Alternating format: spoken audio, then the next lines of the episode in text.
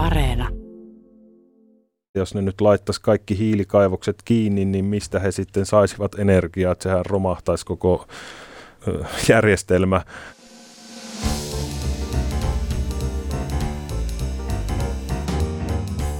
Mistä maailma puhuu? Puhuu maasta, josta puhutaan aivan liian vähän.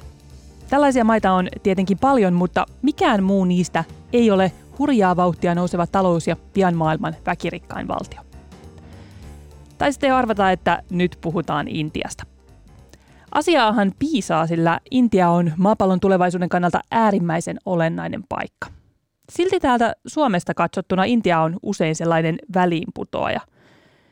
Jos katsotaan tästä itäänpäin, niin me tietenkin tarkkaillaan naapurimaatamme Venäjää ja toisaalta me olemme nyt monta vuotta tuijottaneet tiiviisti Kiinaa, joka on noussut maailmanmahdiksi. Mutta Aasiassa kasvaa kovaa vauhtia toinenkin, ainakin tulevaisuuden mahdollinen supervalta ja siitä puhutaan, voisiko jopa ajatella huolestuttavan vähän. Tiedetäänkö me, mitä Intia haluaa? Viime aikoina Intia on ollut paitsi kuvainnollisesti myös kirjaimellisesti kuuma. Intia korvensi harvinaisen polttava alkukesä, mutta samalla uutiset kertoivat, että maa on moninkertaistanut hiilen ostamisen Venäjältä. Venäläistä hiiltä saa nyt halvalla, koska esimerkiksi EU-maat ovat päättäneet lopettaa sen ostamisen Ukrainan sodan takia. Intia ei tällaisiin boikotteihin ole lähtenyt. Jos jatkoitte arvailua, niin nyt varmaan on selvillä, että luvassa on eräänlainen megamix ilmastonmuutosta ja maailmanpolitiikkaa, mutta tällä kertaa Intian näkökulmasta. Tätä varten mukana on Mistä maailma puhuu debyyttiinsä tekevä ulkomaan toimittaja Mikko Leppänen, joka on kolunnut Intiaa ihmisenä ja toimittajana. Viimeksi hän kävi siellä juttumatkalla huhtikuussa. Minä olen Jenny Matikainen. Mikko on täällä ihan fyysisesti mun kanssa studiossa ja tuolla ulkona vaani paitsi Pasilan vihaisin lokki myös aikamoinen aamuhelle. Miten Mikko sun oma lämmön kestävyys, tykkäät sä vielä tällaisista lähes 30 asteen lämpötiloista? Joo, tykkään varsin kovasti, että olen aina sanonut näin, että parempi kuuma kuin kylmä, että 30 on just semmoinen sopiva sortsikeli. No eipä se ihme, että sä tykkäät sitten luuhata siellä Intiassa ja oot käynyt siellä niin monta kertaa näiden vuosien aikana. Me ollaan täällä Suomessakin päästy vähän nyt taas tällä viikolla siihen fiilikseen, että miltä tuntuu, kun on jo liian kuuma. Nyt on ollut semmoista 30 astetta, mutta Intiassa katsoin tuossa toukokuussa, niin oli lähemmäs 40, jopa ylikin 40 astetta, mutta olitte huhtikuussa siellä. Miten, oliko siellä sitten silloin semmoinen kiva suomalainen kesäsää ja vielä kivasti viileitä ja vähän auringonpaistetta? Huhtikuun lopussa Delhissä oli pikkusen yli 40 astetta lämmintä. Se kuulostaa hurjalta, mutta ei se nyt niin pahalta tuntunut, koska se on semmoinen kuiva kuumuus siellä, että tota, se ei ole niin pahasti hiostavaa, että me oltiin Delhissä ja sitten oltiin siellä Intian itäpuolella muun muassa Kolkatassa, missä oli noin 35 astetta lämmintä, mutta siellä ilmankosteus on huomattavasti korkeampi, niin se tuntuu paljon läkähdyttävämmältä tämmöinen niin kuin kostea kuumuus kuin kuiva kuumuus. Mutta eikö niin, että nämä oli aika poikkeuksellisia nämä lämpötilat siihen vuoden aikaan? Joo, siinähän oli puhetta, että tämä helleaalto tuli noin kuukautta aikaisemmin kuin normaalisti, että oli kyseessä kyllä tämmöinen poikkeuksellisen aikaisin tullut helleaalto ja myös poikkeuksellisen laaja helleaalto, että sehän oli hyvin laajalla alueella siellä Pohjois-Intiassa ja myös Pakistanin puolella. Ja eikö nyt tieteellisesti ole aika selkeää, että tämä siis johtuu ilmastonmuutoksesta? Näinhän tällaisia arvioita on esitetty kyllä, että helleaallot tulevat entistä aikaisemmin ilmaston lämpenemisen takia. Jotenkin täällä Suomessa nyt, kun tämä helle iski muutama päivä sitä ollaan nyt tässä joko nautittu tai kärvistelty, niin tämä keskustelu on mun mielestä jotenkin jännä, koska me syöksytään aika äkkiä sellaiseen, että nukut sä nyt kylmäkalle kainalossa vai mikä on sun hellevinkki. Että jotenkin siitä niin kuin kuumuudesta tulee sellainen henkilökohtainen taistelu siitä, että selvitäänkö vai ei, mutta sitten se ei jotenkin kuitenkaan yhdisty siihen keskusteluun, mitä käydään ilmastonmuutoksesta. Mietin sitä, että minkälainen suhde intialaisilla on siis kuumuuteen, että onko he sillä että jee kesä vai sillä voi kääk kesä? se varmasti riippuu myös mistä ö, ihmisryhmästä puhutaan, että keskiluokalla ja yläluokallahan on niin ilmastoidut työpaikat, ilmastoidut kodit ja ilmastoidut autot, että ei heidän niin tarvitse siellä kuumassa ilmassa välttämättä hirveän paljon kulkea, jos eivät halua. Mutta sitten taas köyhillä ihmisillä, jotka asuvat ehkä jossain maaseudulla tai slummihökkelissä, niin heillä ei välttämättä ole edes sähköjä eikä mitään vi- viilennystä siellä kotonaan, että he sitten tuntevat sen kuumuuden ihan eri tavalla nahoissaan kuin tämä parempi osaisten joukko. Puhuitko sä aiheesta esimerkiksi, Intiassa on paljon ihmisiä, jotka tekee töitä kadulla, siellä vielä vaikka hu- kuuman tämmöisen niin kuin hiiligrillin tai jonkun muun vastaavan pakokaasun keskellä. Puhuitko niiden kanssa siitä niin kuin konkreettisesti, että miten sen kestää? No esimerkiksi kun tavattiin näitä hiilen kerääjiä siellä Charian hiilikentällä, niin hehän aloittivat aamulla kuuden aikaan, kun aurinko nousee ja siitä sitten auringon laskuun asti ovat koko päivän siellä kaivosten liepeillä töissä keräävät ja kantavat sitä hiiltä, niin kyllähän siinä todella kuuma tulee ja sitten tietysti monet heistä on naisia ja intialaiset tämmöiset perinteisemmät naiset, niin hehän eivät hirveän vähissä vaatteissa julkisesti esiinny, niin sitten siinä on sitä kangastakin vielä kehon ympärillä, että kyllä se varmasti todella hiostavaa on ja Kolkatassa sitten käytiin tämmöisessä yhdessä slummissa pyörimässä ja siellä päästiin vierailemaan yhden vanhan rouvan kotona. Se koti oli tämmöinen hyvin ahdas pieni hökkeli, yksi huone, joka sitten oli peitetty katto, niin kuin oli pressu pelkästään. Ja hän sanoi, että heitä asui kuusi ihmistä tässä kopperoisessa. Silloin siellä paikalla oli tämän rouvan lisäksi sitten tämmöinen ehkä kymmenenvuotias poika ja hänen lemmikki kyyhkysensä. Oltiin siellä sisällä, niin ei siellä tarvinnut kuin minuutti olla, niin kyllä siinä hiki puski aivan kaameasti ja tietysti siellä Kolkatassa nyt oli kuuma ja hiostava muutenkin, mutta sitten kun siellä asumuksessa ei ilma kiertänyt ollenkaan, eihän siellä mitään ikkunoita ollut ja tuuletin heillä oli joskus ollut, mutta sekin oli mennyt kuulemma rikki eikä rahaa ollut uuteen, niin sielläpä hän sitten kärvistelevät, että tällä naisella oli semmoinen viuhka, mitä hän kädellä heilutteli ja sillä pyrki pysymään viileänä. Tästä jotenkin tulee mieleen se meidän kollegan Maja Liudon juttu Pakistanista, joka ilmeisesti oli tätä ikään kuin samaa, samaa sääilmiötä. Ja siinä Maija kuvaili siinä jutussaan, kuinka niin kuin lapset konkreettisesti kuolee kuumuuteen, eli ikään kuin ei ole mitään pakopaikkaa siltä. Ja sitten hän lopulta hiljalleen erinäisistä syistä kroppa ei vaan kerta kaikkiaan kestä.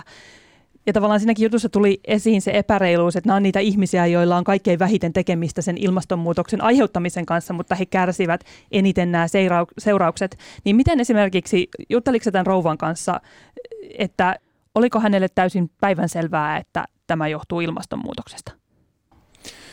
Joo, hän kyllä tästä kysyttiin ja hän sanoi, että kun hän oli siis koko ikänsä asunut Kolkatassa – oli niin kuin paljasjalkainen kolkatalainen, niin hän sanoi, että hänen lapsuudessaan ja nuoruudessaan ei ollut kesät niin kuumia, että hän sen niin kuin muisti, että tämä tilanne on ihan havainnollisesti tai pystyi huomaamaan sen, että ilmasto on lämmennyt tai kaupungissa on niin kuin entistä kuumempi. Ja IPCCn tämmöisen vertailun mukaanhan Kolkata on lämmennyt kaikista eniten maailman suurista kaupungeista, joita tässä nyt oli vertailtu keskenään. Jotenkin voisi kuvitella, että tuossa tilanteessa syntyisi semmoinen niin kiukku ja viha, että mitä te teette mulle, että mulle ei ole sitä tuuletinta eikä sitä suihkua. Havaiksiko se tämmöistä ilmapiiriä? Ei.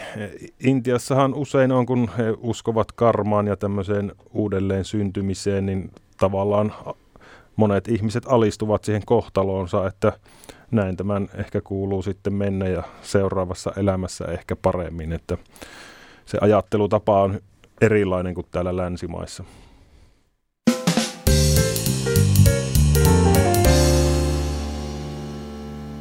Intiahan johtaa nyt toista kautta pääministeri Narendra Modi, niin mikä on hänen ja hänen johtamansa hallinnon suhde ilmastonmuutokseen? Onko onko halua ja ymmärrystä tehdä jotakin asialle? No kyllä se siltä näyttää, että siellä halutaan osallistua näihin maailmanlaajuisiin ilmastotalkoisiin ja tosiaan Glasgown ilmastokokouksessa viime syksynä hän Modi lupasi, että Intia tuottaa uusiutuvilla energialähteillä puolet energiasta vuoteen 2030 mennessä ja tätä asiaa mekin sinne lähdimme selvittämään viimeksi, kun huhtikuussa siellä juttukeikalla oltiin, että millä keinoilla tämä valtava tavoite aiotaan saavuttaa ja siellä haastateltiin asiantuntijoita, niin kaikki haastattelemamme henkilöt kyllä sanoivat, että he uskovat siihen, että Intia tulee tämän tavoitteen saavuttamaan tai täysin tai ainakin pääsemään hyvin lähelle sitä, että tahtotila on kova ja siellä on erilaisia kannustimia ja jopa pakkoja sitten asetettu, että tätä uusiutuvan energian käyttöä pitää lisätä.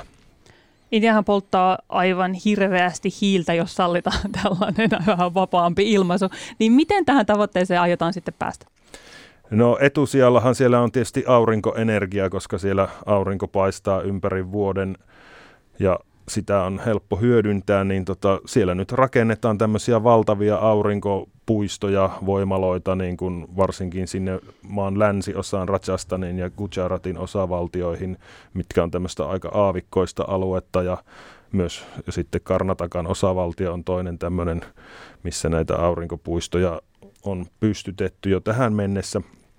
Sitten on sitten tämmöiset kattovoimalat, että yksityis, yksittäisiin rakennuksiin asennetaan katoille aurinkopaneeleita yrityksiin, virastoihin ja, sitten ihan yksityisten niin kuin, ihmisten koteihin ja tämmöisiin taloyhtiöihin tai miksi niitä nyt sanottiin, residential society, mikä se nyt sitten suomeksi onkaan, niin tämmöinen asuinyhteisö, niin niiden katoille.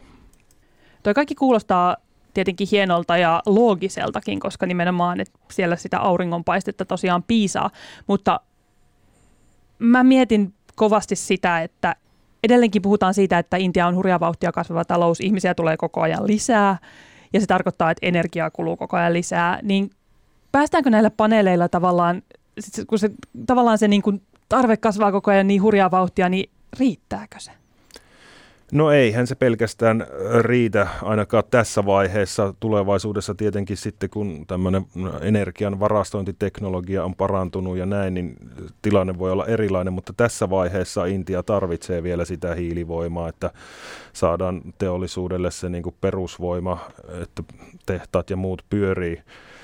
Ja tota, haastateltiin siellä tämmöistä yhtä kaivosalan professoria, joka tota, arvioi, että noin kymmenessä vuodessa pitäisi hiilen tuotanto kaksinkertaistaa. Ja nythän tosiaan on sitten ollut tässä kesäkuussa tämän reissun jälkeen uutisia, että Intia on huomattavasti lisännyt hiilen ostoa Venäjältä, kun halvalla sieltä, sieltä nyt sitä saavat. Ja se venäläinen hiilihän on halpaa tietenkin sen takia, että sitä, sitä, siihen kohdistuu pakotteita ja muu maailma yrittää koko ajan vähentää, tai nyt muu maailma, länsinen maailma, läntinen maailma yrittää vähentää energian ostoa Venäjältä, niin sitä saa nyt sitten halvalla.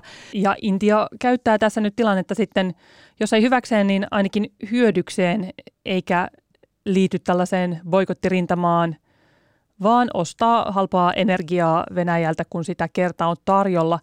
Mutta ennen kuin mennään syvemmin tähän Intian rooliin maailmanpolitiikassa, niin mä haluaisin vielä hetkeksi palata siihen teidän reissuja siihen, kun te kävitte hiilikaivoksilla ja sitten myös tapasitte tällaisen perheen, joka kaivaa hiiltä hylätyltä hiilikaivokselta. Ja mulle jäi erityisesti mieleen se tytär ja äiti, jotka kaivaa siellä sitä hiiltä ja se ei ole kivaa työtä he tietää, että siinä on ongelmia, se on kaiken lisäksi laitonta, eli poliisi voi myös viedä se heidän hiilensä, jolloin he jäävät ikään kuin ilman tuloja, mutta siihen jotenkin tiivistyy tämä koko dilemma ilmastonmuutoksen torjunnassa, että he sanoivat, että meidän on tehtävä tätä, koska mitään muutakaan ei ole, niin tähän kuvaa tavallaan myös Intian tilannetta, että on poltettava sitä hiiltä, koska on tämä tarve, koska pitää elää, koska pitää saada energiaa, koska pitää saada ruokaa. Niin, kyllä ja sitten jos verrataan intialaisten niin kuin keskimääräisiä päästöjä per henkilö, niin sehän on huomattavasti vähemmän kuin länsimaissa, niin sitten voi miettiä sitä, että onko nyt oikein arvostella heitä siitä, että he lisäävät energian kulutusta, niin kuin fossiilisen energian kulutusta ja haluavat sillä tavalla nostaa elintasoaan. Siellä on kuitenkin todella paljon erittäin köyhiä ihmisiä, niin onko se nyt sitten oikein meidän täällä länsimaisina ihmisinä ruveta heitä siitä tuomitsemaan, kun olemme itse käyttäneet hiiltä siihen, että olemme kehittäneet länsimaisia yhteiskuntia aikaisemmin. Ja se on aika paradoksaalista, että meiltähän usein tulee tämä, että en mä viitsi tehdä mitään, koska ei Kiina ja Intiakaan tee, tai nekin toimii näin, mutta siinähän täysin unohtuu tämä historiallinen konteksti, eli se, että me olemme tehneet kaiken sen, mitä he tekevät nyt tällä hetkellä. Aivan. Tuohan tavallaan oli myös se argumentti, jota Intia käytti viime syksynä Glasgown ilmastokokouksessa, eli siinä kokouksessa, missä maat jälleen kerran yrittivät löytää yhteisen sovun siitä, miten ilmastonmuutosta pitäisi yrittää nyt hidastaa, niin mä olin läsnä siellä siinä viimeisessä kokouksessa tai mikä se nyt olikaan, jossa yritettiin naulata ja paukuttaa se pöytäkirja valmiiksi, jossa sitten Intia yhdessä Kiinan kanssa teki tämän yllätysvedon, että siihen sopimukseen haluttiin, että hiilestä luovuttaisiin, mutta siihen tuli lopulta, että hiiltä aletaan vähentää. Ja tämä oli Intian vaikutusta. Niin mun on silti pakko kysyä, että vaikka sä kerrot tässä nyt kaikista tästä aurinkopaneeleista ja tavoitteista, niin onko Intia nyt kuitenkin sitten jonkunlainen ilmastoänkyrä, että onko ne kuitenkin sitä mieltä, että ilmastonmuutos on pienempi riski kuin ne riskit, joita tulisi, jos me luovumme hiilen polttamisesta ja energiansaannista? Niin, no se on vaikea nähdä, että millä Intia pystyisi korvaamaan sen hiilen, että kun ei heillä va- varsinaisesti ole vaihtoehtoja tässä vaiheessa, että niin kuin sen uusiutuvan energian infran rakentaminen vie kuitenkin aikaa ja näin, että jos ne nyt laittaisi kaikki hiilikaivokset kiinni, niin mistä he sitten saisivat energiaa, että sehän romahtaisi koko järjestelmä. Ja samaten nyt, kun on Venäjälle asetettu näitä pakotteita, niin esimerkiksi Saksastahan on tullut uutisia, että he aikovat käynnistää omia hiilivoimaloitaan uudestaan. Että niin kuin, kyllä sille hiilelle näyttää olevan tarvetta energialähteenä myös täällä länsimaissa.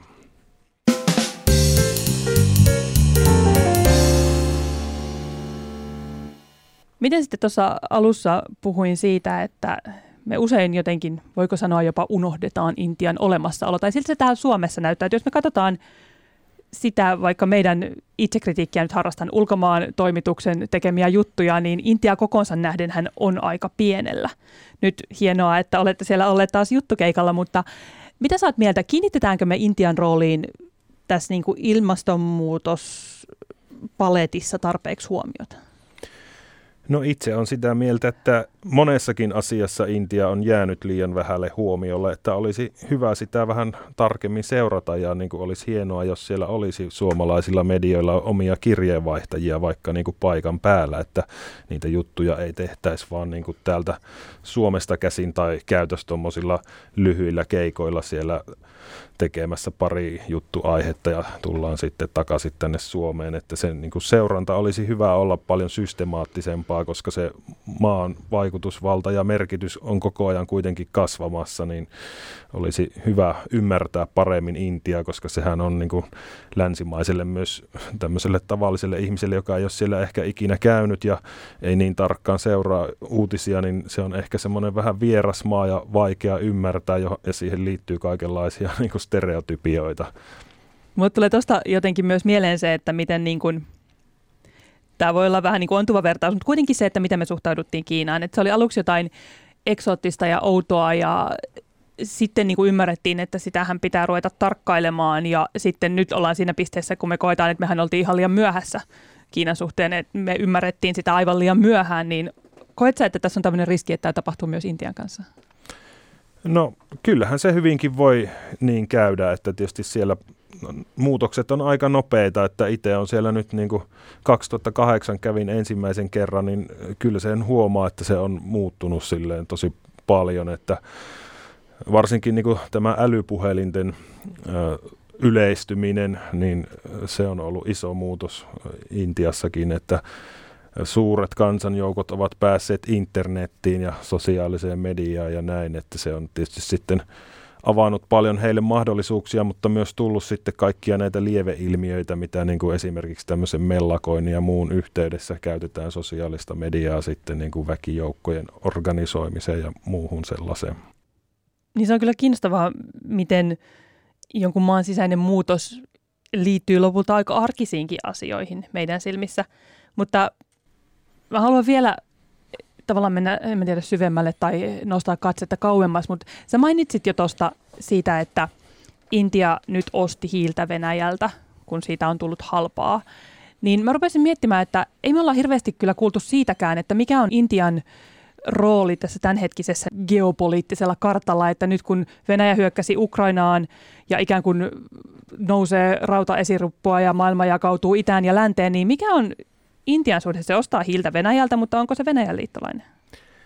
No Intia ei varsinaisesti ole Venäjän liittolainen, että itsehän he ovat ilmaisseet, että he haluavat pysyä niin kuin tämmöisenä neutraalina toimijana. He ovat niin kuin sanoneet, että Ukrainaan pitäisi tulla rauha, mutta eivät ole niin kuin suoraan tuominneet Venäjää tästä hyökkäyksestä, että he siinä niin kuin yrittävät tasapainoilla naru, narulla niin sanotusti, että eivät ärsyttäisi ketään että eivät ole myöskään sitten lähteneet tähän pakoterintamaan mukaan, tosiaan ostavat sieltä öljyä ja hiiltä ja mitä lie kaikkea muuta ö, luonnonvaroja ja hyödykkeitä. Mutta entä sitten Intian suhde länteen tai Eurooppaan tai Yhdysvaltoihin? No nythän esimerkiksi EU pyrkii näitä kauppaneuvotteluja Intian kanssa. Tässä on taas aloitellut ja samaten Britannia ja näin, ja Yhdysvallatkin katsoo, että Intia olisi niin kuin hyvä tämmöinen liittolainen Kiinaa vastaan, esimerkiksi just täällä Tyynenmeren Aasian alueella, että siellähän on esimerkiksi tämä Quad-ryhmä, mihin kuuluu Yhdysvallat, Japani, Australia ja Intia. Ja tota, ne pyrkivät siellä sitten Kiinan vaikutusvaltaa siellä alueella vähän patoamaan, niin kyllä länsimaissa katsotaan, että Intialla olisi niin tämmöinen rooli Kiinan vastaisessa rintamassa, että sen takia myöskään ei varmaan haluta Intiaa sille ärsyttää ja ajaa sitä kauemmas länsimaista. Niin onko tässä sitten niin kuin Intialla nousevana taloutena, isona valtiona, ikään kuin kaikki ne avaimet käsissään, tai siis että pääseekö se käyttämään tilannetta hyväkseen – se ostaa halpaa hiiltä Venäjältä välittämättä siitä, että samalla rahoittaa hyökkäystä Ukrainaan, minkä luulisi ärsyttävän Yhdysvaltoja ja länttä, mutta koska Yhdysvallat tarvitsee Intiaa tässä Kiinan vastaisessa rintamassa, niin se ei sitten kuitenkaan ilmeisesti kauheasti ole Intian suuntaan niin sanotusti ärähdellyt. Eli katsoako Yhdysvallat tätä Intian menoa nyt tavallaan sormien läpi? Joo, Yhdysvallathan on sanonut, että niin kuin Venäjältä voi ostaa energiaa, siis Intialle ovat sanoneet, että Venäjältä voi ostaa energiaa, mutta eivät halua nähdä tällaista nopeaa ostojen kiihdyttämistä, että sitä niin kuin kasvatettaisiin lyhyellä aikavälillä moninkertaiseksi sitä ostojen määrää. Niin tota, kyllä siinä varmaan semmoistakin on, että se tavallaan ärsyttää länsimaita, että Intia sieltä Venäjältä ostaa tätä energiaa, mutta sitten toisaalta ei haluta siihen hirveän tiukasti ainakaan tässä vaiheessa puuttua just sen takia, että kun Intia sitten tarvitaan siellä Tyynenmeren alueella liittolaisena. Jos puhutaan Intian mahdollisesti nousevasta vallasta, niin minkälainen on intialainen maailmankuva? Me ollaan kaikki nyt vuosien aikana, lähivuosien aikana opittu, että minkälainen on vaikka Kiinan ajatus maailmasta tai no olemme ehkä nyt kamalalla tavalla oppineet, mikä on nyky-Venäjän tai nyky-Venäjän johdon ajatus maailmasta, mutta mikä on sitten Intian visio? No se pitää tietysti tässä muistaa, että Intia on hyvin niin kuin tämmöinen monipuolinen maa, että siellä on useita eri uskontokuntia, niin se, että mikä on hindulaisen Intian ja islamilaisen Intian äh, visioni on varmaan aika erilainen. Nythän siellä on vallassa tämä BJP-puolue, joka on, niin kuin sitä luonnehditaan hindunationalistiseksi puolueeksi, niin heidän maailmankuvansa tietysti perustuu tähän hindulaisuuteen ja siellä on myös sitten näitä pyrkimyksiä, että niin kuin Intiasta pitäisi tehdä hindulainen valtio, että niin kuin vähemmistöt kokevat, että heitä on ajettu ahtaalle, että tämä niin kuin hindu-enemmistö haluaa mm. vahvistaa hindulaisuuden asemaa ja siinä samalla sitten tietysti muut uskontokunnat jää vähän niin kuin alakynteen. Onko Intian nykyjohdolla tai näillä hindu-nationalistisilla johtajilla, niin onko heillä sitten ajatus siitä, että tätä pitäisi levittää Intian ulkopuolelle? No ei he ole ainakaan julkisesti tällaisia ajatuksia, en ole nähnyt, että olisi esitetty, että kyllä tässä vaiheessa ainakin näyttää siltä, että Intia niin kuin pyrkii keskittymään sinne oman maan sisäisiin asioihin, parantamaan ihmisten elintasoa ja ö, parantamaan taloutta, kehittämään teknologiaa ja tämmöisiä asioita, että eihän he ole niin kuin rajojen ulkopuolelle ainakaan tässä vaiheessa mitenkään niin kuin, tämmöisiä voimapyrkimyksiä suunnanneet. Tietysti rajakahakoita on siellä niin kuin Kiinan kanssa Ladakissa ja Arunachal Pradesin osavaltiossa. Toisella puolella taas sitten niin kuin länteenpäin kähisevät Pakistanin kanssa, mutta nämä on niin kuin tämmöisiä pitkän aikavälin niin kuin ristiriitoja, että en ole huomannut semmoista, että he niin kuin pyrkisivät vaikutusvaltaansa sillä tavalla kasvattamaan niin kuin vaikka Kiina siellä Aasiassa pienempiin valtioihin nähden. Otetaan lopuksi vielä tämmöinen klassinen tulevaisuuden ennustamiskysymys, joita mä itsekin vähän vihaan, mutta näetkö sä, että jossain vaiheessa Intia on ikään kuin jonkunlainen tai yksi suurista, jos puhutaan niin kuin maailman vaikutusvaltaisimmista valtioista?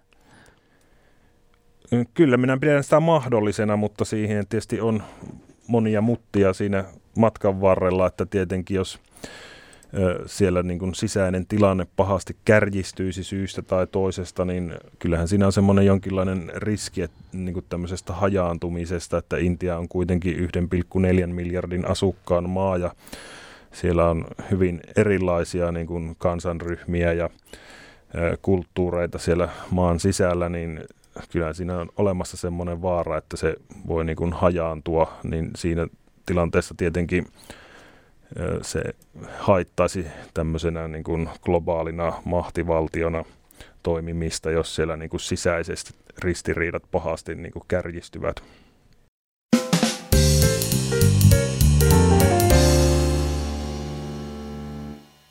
Kiitos Mikko Leppänen, meidän ulkomaantoimituksen tiiviisti Intiaa seuraava toimittaja, joka siis toivoo, että hänellä itsellään ja meillä muilla olisi aikaa seurata Intiaa huomattavasti paljon enemmän kuin ehkä uskallan arvata, että moni meistä tekee. Tämä oli tämän, voisiko sanoa, kauden viimeinen Mistä maailma puhuu. Edessä on nimittäin kesätauko. Me palaamme elokuun loppupuolella jälleen varsin tutuilla kuvioilla tuttujen ja ehkä myös uusien ihmisten ääni. Kiitos kun olette kuunnelleet. Toivotan sopivan lämmintä, ei liian tukalan hikistä kesää kaikille. Minä olen Jenny Matikainen ja tämä oli Mistä maailma puhuu.